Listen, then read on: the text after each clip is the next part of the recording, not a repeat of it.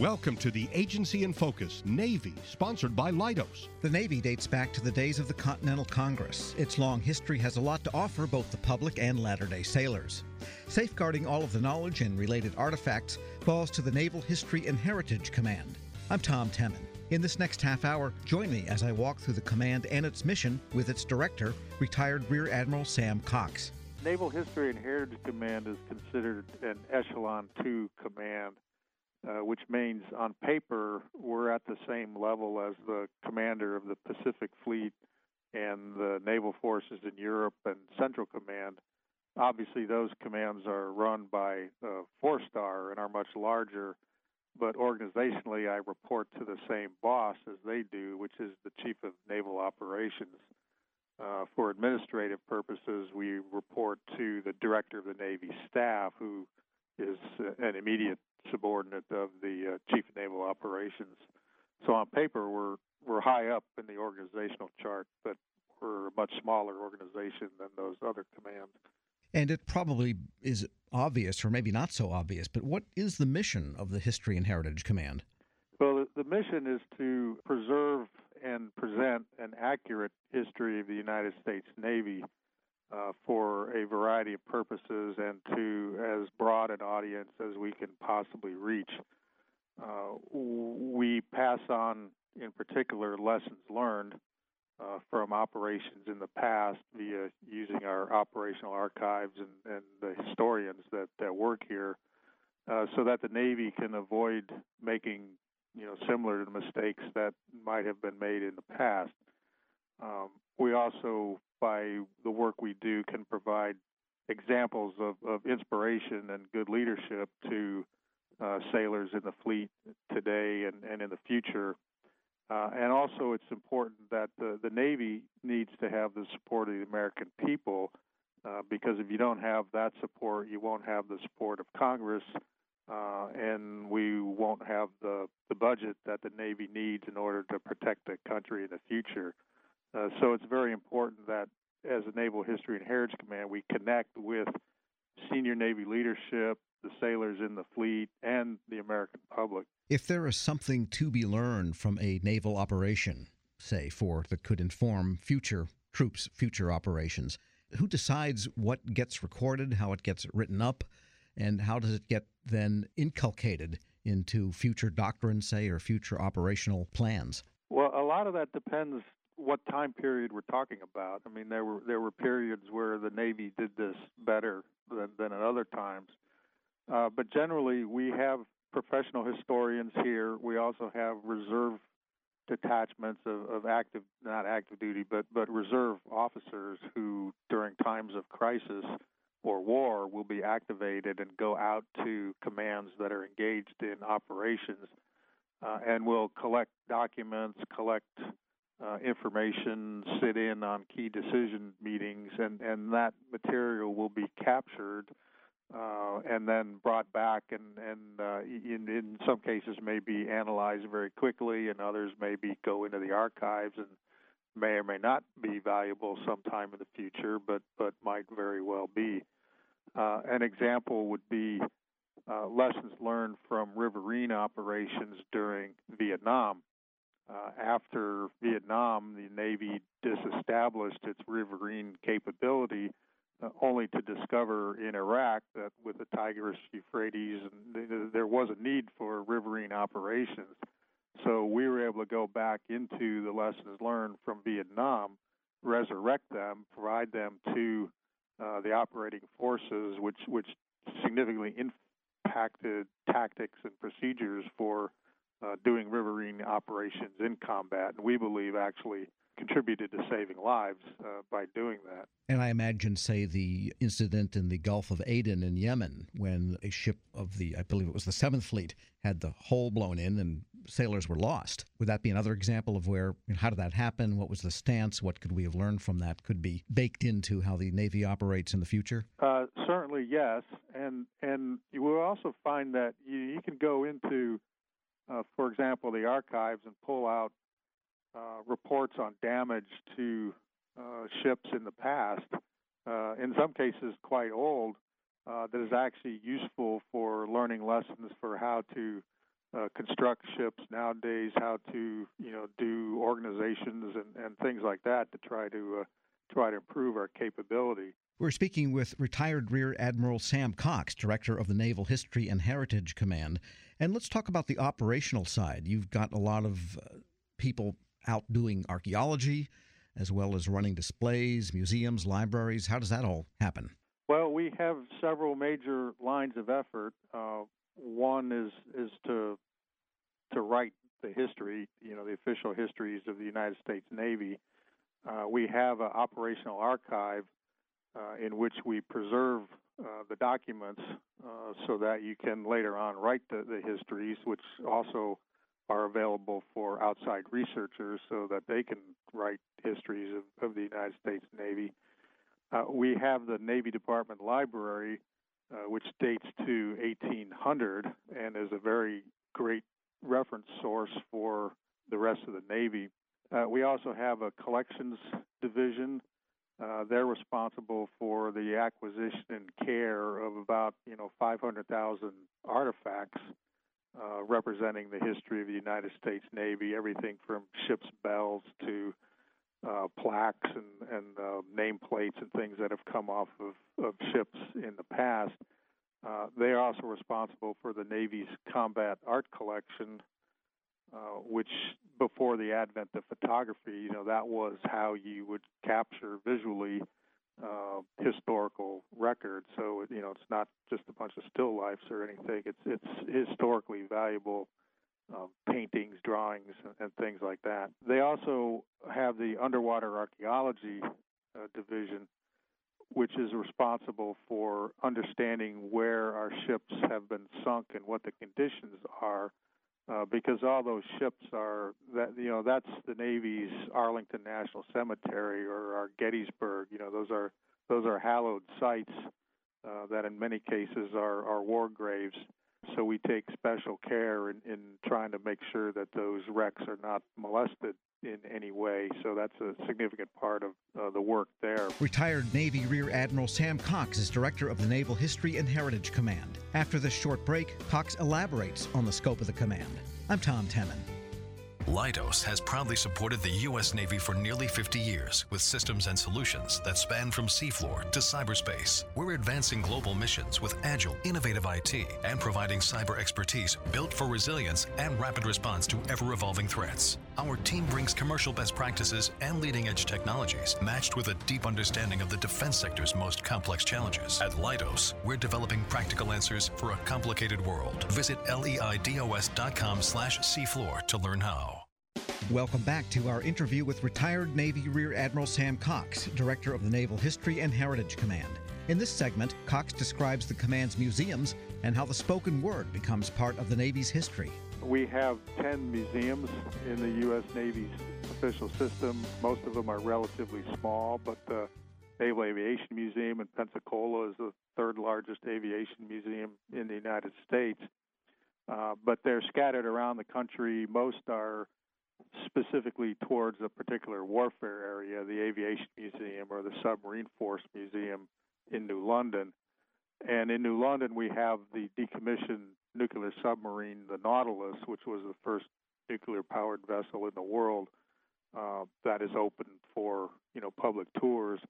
And I'm also responsible for maintaining the USS Constitution, which is still in commission, but is a 240 year old sailing frigate uh, of which the maintenance is you know pretty intense, not not surprisingly. And there's even a couple of pieces of it left that are still original. Uh, a few, yeah. Uh, you know, you could argue she's mostly a reconstruction, but uh, she's she's in better shape today than she has been since she was first launched in the late 1790s. And the other thing, uh, we have about 1,100 uh, display aircraft uh, that are in museums uh, around the world, but around the country or if you go to, say, for example, O'Hare Field, there's a World War II Navy fighter Wildcat that's on display there. That's actually on loan from us, uh, recovered from the bottom of Lake Michigan back in the 1990s. Uh, but it's it's a pretty uh, diverse and, and wide-ranging you know operations. I got about 14 locations around the, the country that that we do our work. And to what extent do interviews or oral histories come into the historical preservation? Let's go back to the Riverine example. There might be some people left from Vietnam era, they're getting long in tooth at this point in history, but that might remember the Riverine operations and be able to offer in person advice. Does that get baked into this also? Uh, it, it certainly does. Uh, we do have an active uh, oral history program. Uh, it tends to focus on you know senior Navy leaders as they're you know heading out the door to try to capture or retiring. You know when when when they're leaving the service, and we try to capture their particular uh, experiences and and you know what what lessons they want to pass on to to those that follow. Uh, but there are times when, for specific uh, research projects, uh, we may we may try to hunt down a, veteran that, that has specific knowledge of, of some event that uh, that we want to know more about because there's a need for it now. Somebody might have been, say, below deck that could see things that perhaps the captain did not see with respect to how a ship performed or what the effect of a detonation might have been. Well, that that's true, and in fact, in in our our library, uh, we collect, uh, you know, the personal recollections of. All, all kinds of people, to to be honest, because you know in many cases the official accounts I mean, they're the official accounts. Uh, and so some sailor's diary may actually give you uh, insights uh, about what really happened that that you know may have not made it into or to, or to the level of of uh, you know an official document. Uh, so in many cases, the, the diaries and journals and, and things like that, we collect those. We we save them. Uh, we try to keep track of where other collections are around the country in case because you know, we we you know we do have limits on how much we can keep and store. Uh, but we like to know where these things are, so they, they do, in fact, become valuable in many cases. And I wanted to just ask you a little bit more about the ships that are sunk. There's thousands of them, I guess. You you list 17,000 airplanes and ships that have gone down. How do you make sure that they are protected, not used by scuba divers for fun? Is it better to tell people where they are and say, stay away, or do you try to keep it secret? great question. Uh, it varies extensively based on where the ship is, how deep it is, how long ago uh, it went down. Um, as a general rule, we we don't like to give out the exact coordinates uh, unless we're working with uh, someone who we, we, know to be responsible uh, with capability. For example, we worked with uh, the Vulcan Group, which was the group that former Paul Allen uh, it was his ship that went out and found the uh, the U.S.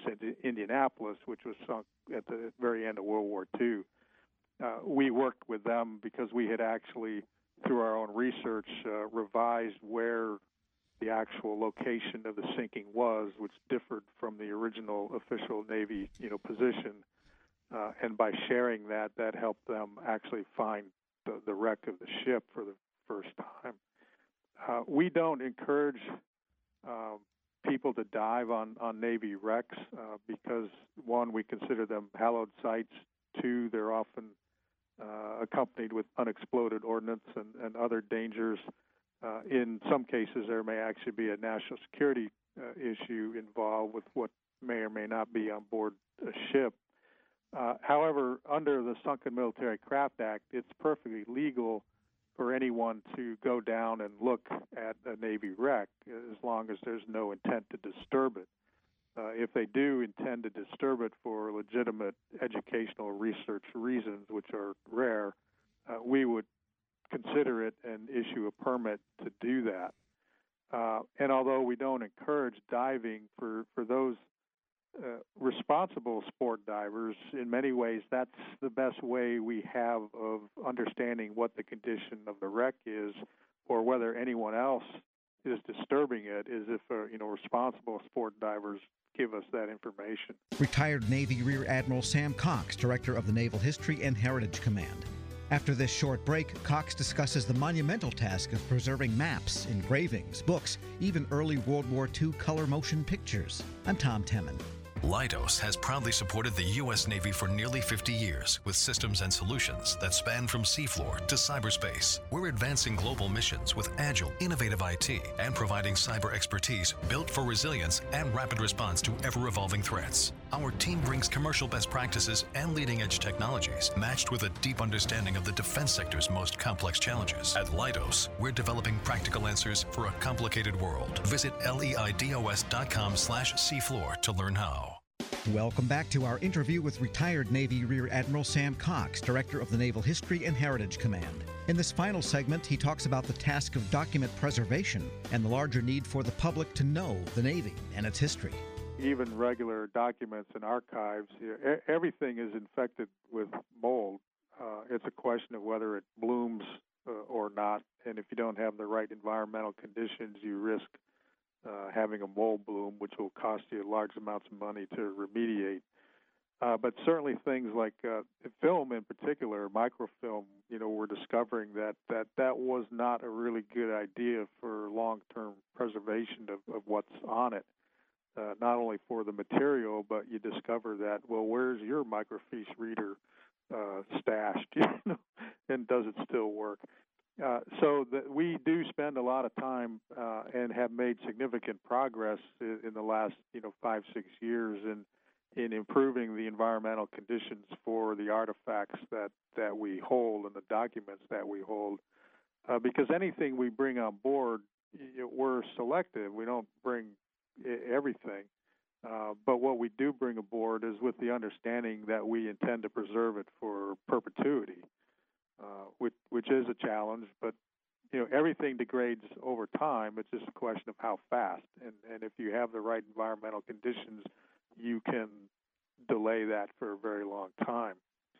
Uh, we don't have anything to the level that the, you know the Smithsonian Moonsuit collection has in terms of, of that environment, but but we have made you know great strides, and we are able to you know preserve and protect uh, the documents and the artifacts that we have now. Do you work with places like the Library of Congress or the Smithsonian or the archives? Because they've got a lot of best practices in preservation and storage. Oh, absolutely, yes.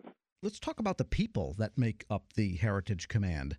Is everybody a former sailor? Do you have civilians? And what types of talents and skills are you looking for? Oh, it's a pretty incredible, diverse group. The, the great majority of, of the command is civilians. Uh, the military are constitute about 40 people. Uh, most of those are the crew of the, the Nautilus up in New London because that needs security and monitoring and, and continual maintenance of, of a ship. Uh, but within the headquarters and, and around the rest of the system, it's uh, historians, uh, archivists, librarians, curators, museum specialists, uh, archaeologists, and then up in Boston, I have you know people who know how to work on a 200-year-old frigate. Uh, down in Pensacola, I have a union with with you know who know how to do uh, metal work on on restoring you know old aircraft. Uh, and then within the command, there's the, the the lawyer and the comptroller, and human capital, and and all those kinds of things that you need to actually run a command. Uh, but the you know the professional historians and archivists, uh, most of those are, are highly educated, uh, at minimum master's degree, many PhDs. Uh, not all of them have military experience. You know, some do, many don't. Uh, there's there's not a big demand in academia right now for PhDs in naval history. So finding people who can do that is is a, a major challenge. And then once you get them, you want to hang on to them. Uh, but these folks are, are incredibly incredibly skilled, incredibly well educated, and, and the, the vast majority of them are incredibly committed and passionate about our mission. We're speaking with retired Rear Admiral Sam Cox, director of the Naval History and Heritage Command, and it looks like a couple of your facilities are moving into new buildings. Looks like you've got some construction going in the next couple of years. That's correct. The Navy is investing in a new facility for us. It's actually rehabilitating a currently vacant uh, warehouse that would cost you know a significant amount of money to convert it to any purpose. Uh, the the extra cost that that incurs by what we're doing is to bring it to the museum quality environmental standards. So uh, within this building will go the the archives, the library, art collection, photo collection, rare book collection, all those things that require the, the fine degree of, of uh, control of, of, the environment, air you know air temperature, humidity in particular, but also air quality and rodents and pests and things, you know, all those kinds of things that that a state of the art archive would have. Uh, this is actually the most significant uh, Navy investment in history infrastructure, probably since its headquarters was built in 1868 or whatever. Um, so it, it's a big deal, and it's a and it's an indication that the you know the Navy leadership uh, values uh, what we do because there's intense competition for every dollar uh, in the Navy today, and certainly the, the, Navy's primary mission is to be prepared to deter war or, if necessary, win war today, which is a hugely expensive proposition. Uh, so we do what we do in history on a very austere budget, but this new building is is a is a significant investment and and uh, indicates the, the value that the Navy is placing on its history. And talk about some of the outreach activities that you do to the general public to get them interested and knowledgeable about Navy and the Navy's history. Well, we have a variety of, of outreach efforts. Uh, in in particular, our social media uh, is is much much greater now than it was only three or four years ago. Uh, we have a large Facebook presence, website that's been updated and modernized, Twitter, you know, uh, Instagram, all those kinds of things. We're actually engaged in that with the intent of telling the, the Navy story to the American public and sailors in the fleet as well, and providing you know access to via the website to a lot of our artifacts and collections of books and documents and things like that. And, and as every day that goes by, we have more and more material that's that's available to a much broader you know audience. Uh, we do send uh, teams out to when we have the Navy has a, a Navy Week or a Fleet Week somewhere. We have uh, booths that are intended to uh, interact with the public uh, out there. Uh, within our, our library and archives, we do they are open to people who actually have you know some credible uh, academic uh, or or authors, researchers, things like that, uh, we we can uh, uh, allow them to come in and, and work with our with work with other things. Uh, the museums are also open to the public. In some cases, it's a little bit of a challenge because some of the museums are inside the security perimeter of Navy bases, so there's some extra hoops that people have to jump through to visit them. Uh, others are in locations where where the public can can easily access them, uh, and and those are uh, you know I think they're great places for people to go go visit and learn about what their Navy has done for them and and particularly what we try to focus on uh, are the, the, the sacrifice that sailors have made in the past to defend our freedom. Uh, sometimes that you know paying the ultimate price for that, and and at the root of my mission, you know, my number one obligation from my view is to make sure that the the memory of the sacrifice and valor of sailors who have served this country is not forgotten. Retired Navy Rear Admiral Sam Cox, Director of the Naval History and Heritage Command. To hear this show again, visit federalnewsnetwork.com and search Agency in Focus. I'm Tom Temin. Thank you for listening to Agency in Focus, Navy, sponsored by Leidos on federalnewsnetwork.com and 1500 AM. The entire program can be found on demand at federalnewsnetwork.com. Search Agency in Focus.